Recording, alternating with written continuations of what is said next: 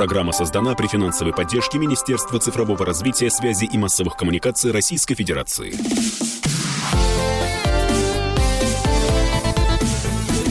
Доброволец.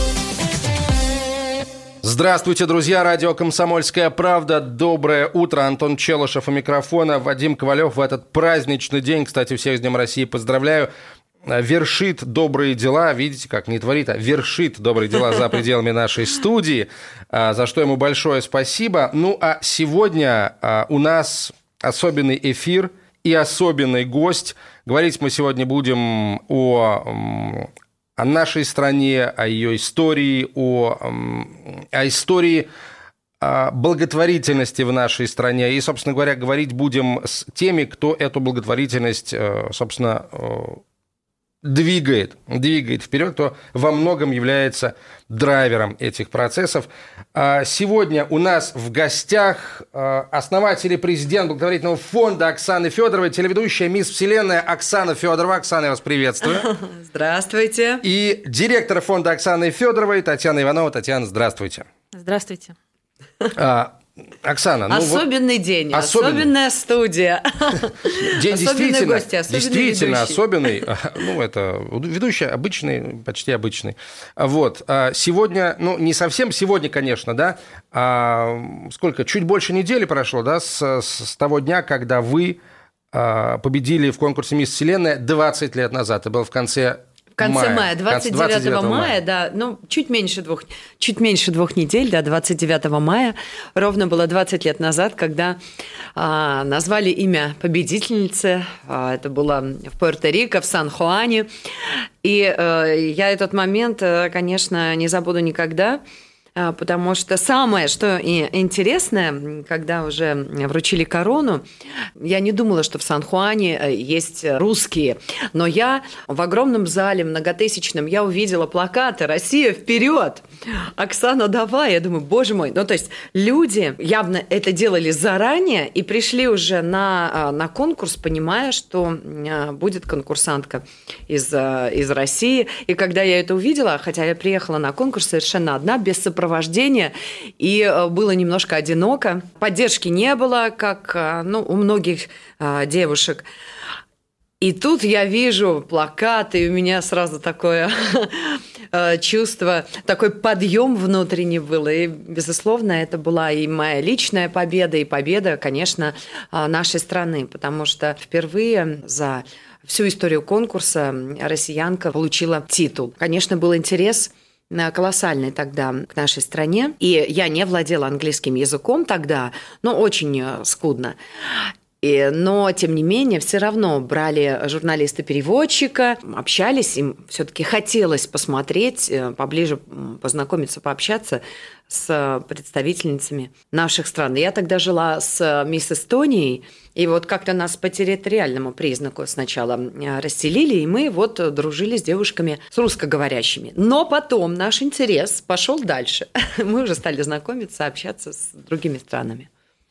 А, ну, надо, давайте поговорим о том, как а, вот конкурс, как эта победа вас изменила, потому что все, что было после, в том числе вот благотворительная деятельность активная, которая до сих пор продолжается, она же ну вот тогда получила, да. наверное, какой-то первый толчок. Угу, угу. Вот об этом давайте поговорим. А, да, благотворительная деятельность первый толчок получила тогда, потому что в обязанности победительницы конкурсов красоты любого уровня входит благотворительная деятельность, потому что красота должна нести позитив, она должна настраивать на а, раскрывать сердца, она должна проникать в душу. То есть вот смысл, наверное, а, конкурсов красоты, когда они в Латинской Америке появились. То есть через красоту доносить посылы, месседж до людей.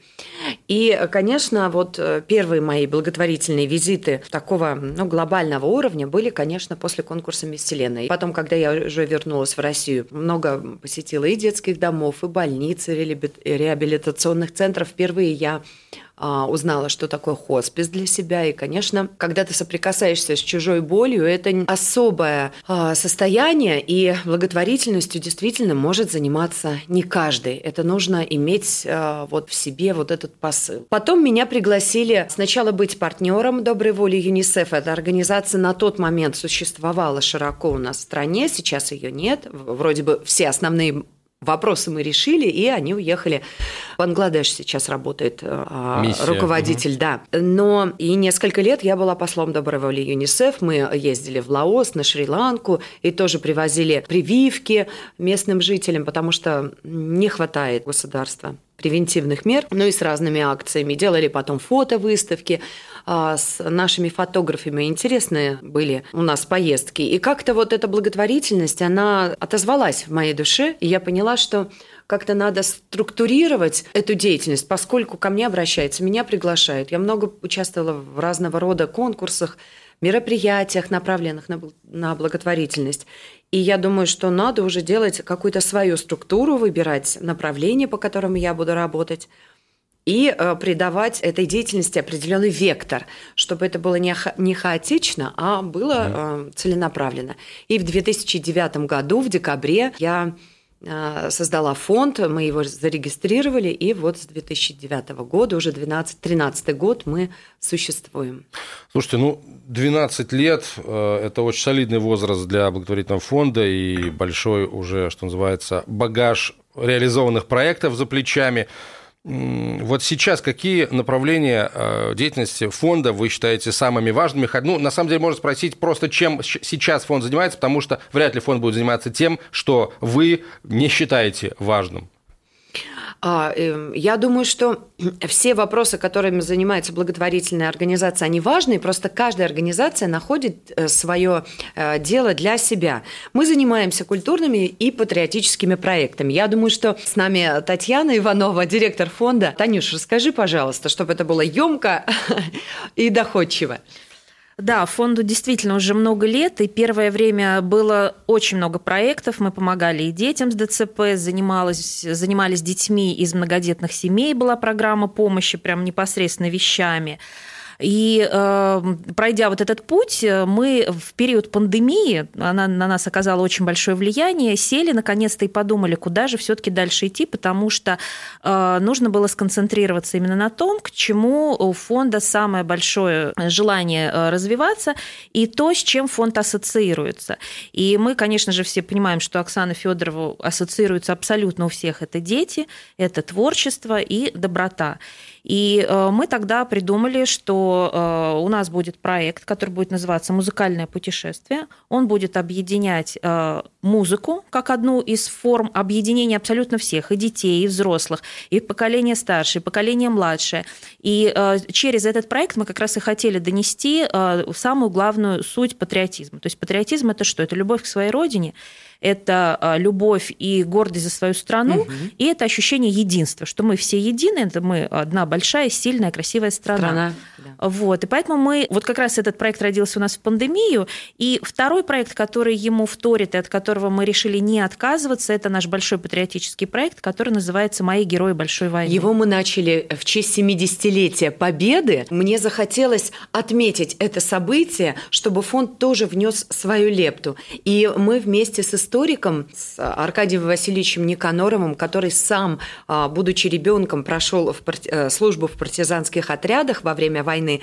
И мы нашли а, имена детей, которых ну, широкая общественность не знала, э, которые принимали участие в военных действиях. И самый молодой летчик, и а, самый молодой партизан, и музыканты. То есть помимо вот основных, ну, может быть, шесть человек, которых мы все назовем, огромное количество детей детей принимало участие в войне, более 300 тысяч. И, конечно, мы хотели обратить на это внимание, что война и дети – это несовместимые вещи. И вот э, было, что дети проявляли невероятное мужество. И э, так родился проект наш «Маленький герой большой войны». Мы сделали э, три трилогию, три книги. И этот проект настолько получил отклик от общественных организаций, военных объединений, военно-патриотических организаций, от ветеранских организаций, от кадетов.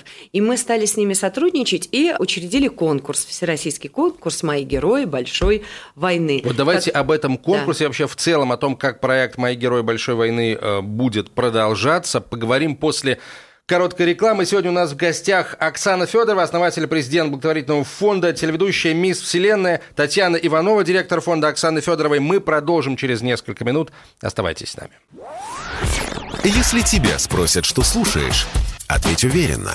Радио «Комсомольская правда».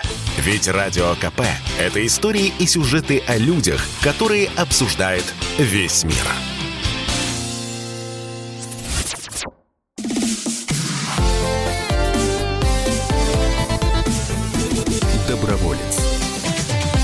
Продолжаем наш праздничный эфир. У нас в гостях основатель, президент благотворительного фонда Оксана Федоровой. Оксана Федорова, телеведущая «Мисс Вселенная», исполнительница, между прочим. Мы об этом обязательно поговорим сегодня. Также с нами директор фонда Оксаны Федоровой Татьяна Иванова. Оксана, Татьяна, я прошу вас продолжить разговор о моих героях Большой войны, потому что вот Комсомольская правда уже несколько лет этот проект поддерживает. И вот мне, например, очень интересно узнать, а как он будет развиваться, потому что будет новый День Победы, будет новый юбилей. Мы найдем обязательно новые факты о героях э, войны. И, то есть контент будет. Угу, вот угу. Как, как будете проект Контент называть? будет всегда, да. И наследники, мы, по сути, являемся наследниками Победы. И, безусловно, должны передавать и память о тех трагических днях и временах для нашей страны, для того, чтобы наши дети понимали, какой ценой была выстрадана победа. И что в сложное время все объединились, и не, не, не было ни одной семьи, которой бы эти события не затронули. И, конечно,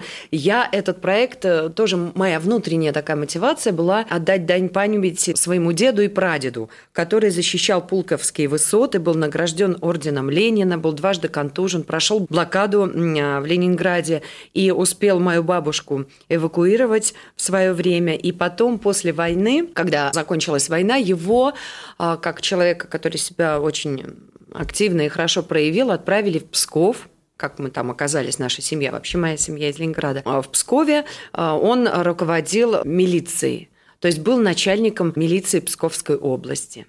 И когда я поступила уже в школу милиции, я думаю, ну не бывает, вот из ниоткуда, ну так сложно. Бабушка мне уже потом рассказала, говорит, а вот мой отец, твой прадед, э, был начальником Псковской милиции и является почетным гражданином города Пскова. И, конечно, у меня здесь уже я поняла, что здесь не только судьбоносный фактор, но и гендерный тоже э, сыграл роль. А мой дед очень хотел, чтобы кто-то в семье носил погоны.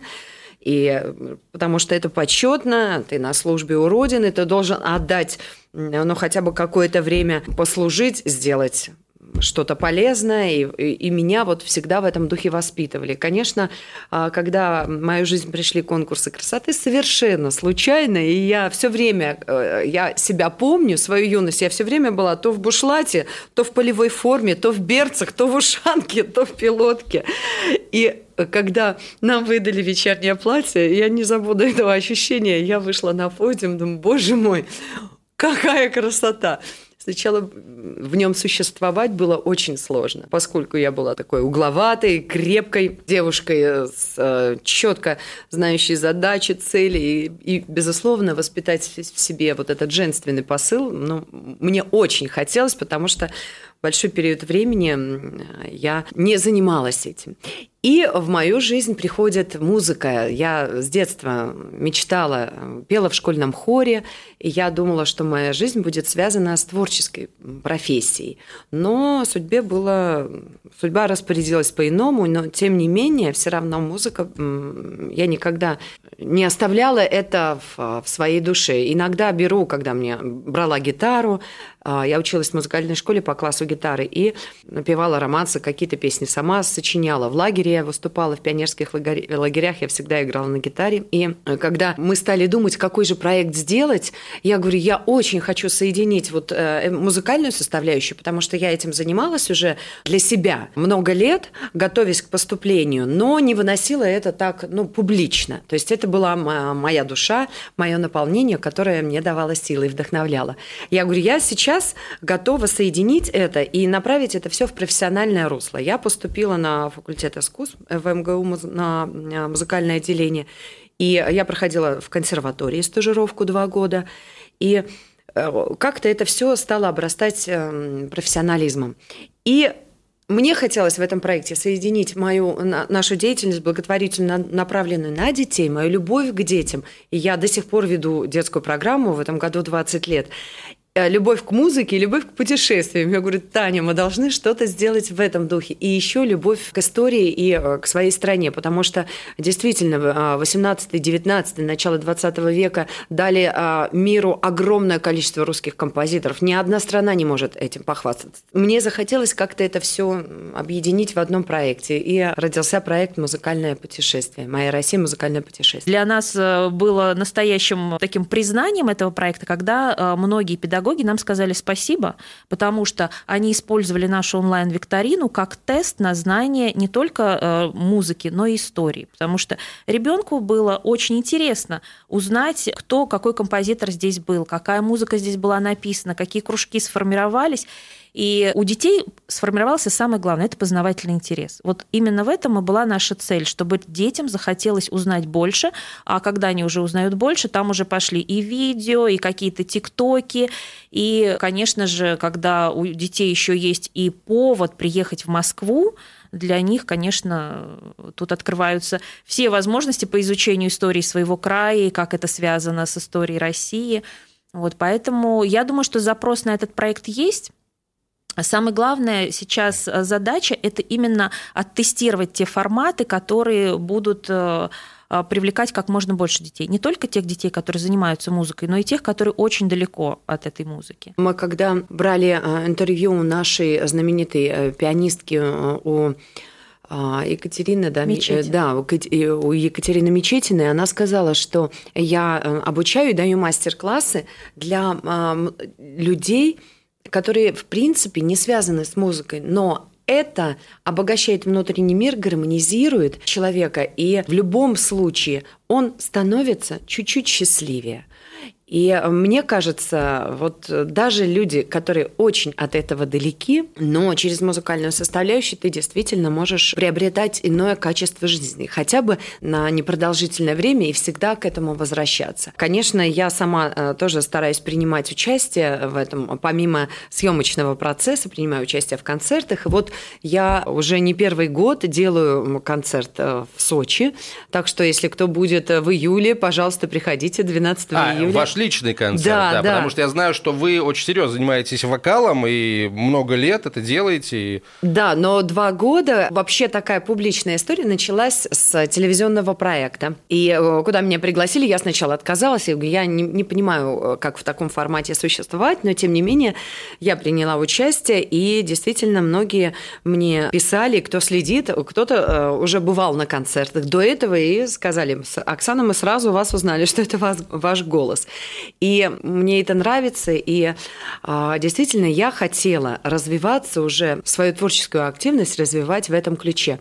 Но нужно было, во-первых, закончить образование. Два года э, э, очной магистратуры это было непросто. И, безусловно, какими-то урывками а, было сложно сконцентрироваться, потому что подобрать программу, отрепетировать с концертмейстером, ну, это, это время, которому нужно себя посвящать. И несколько концертов мы активно сотрудничали работали с фондом «Сириус», мы давали там несколько концертов. Вот в течение двух лет с оркестром Нацгвардии, мы с ними уже неоднократно выступаем. Вот. И э, также я сейчас продолжаю работать с филармонией сочинской. И я надеюсь, что, кстати, в своем родном городе мы тоже делали концерт. Вот. И как-то больше будет уже со следующего сезона моя музыкальная активность.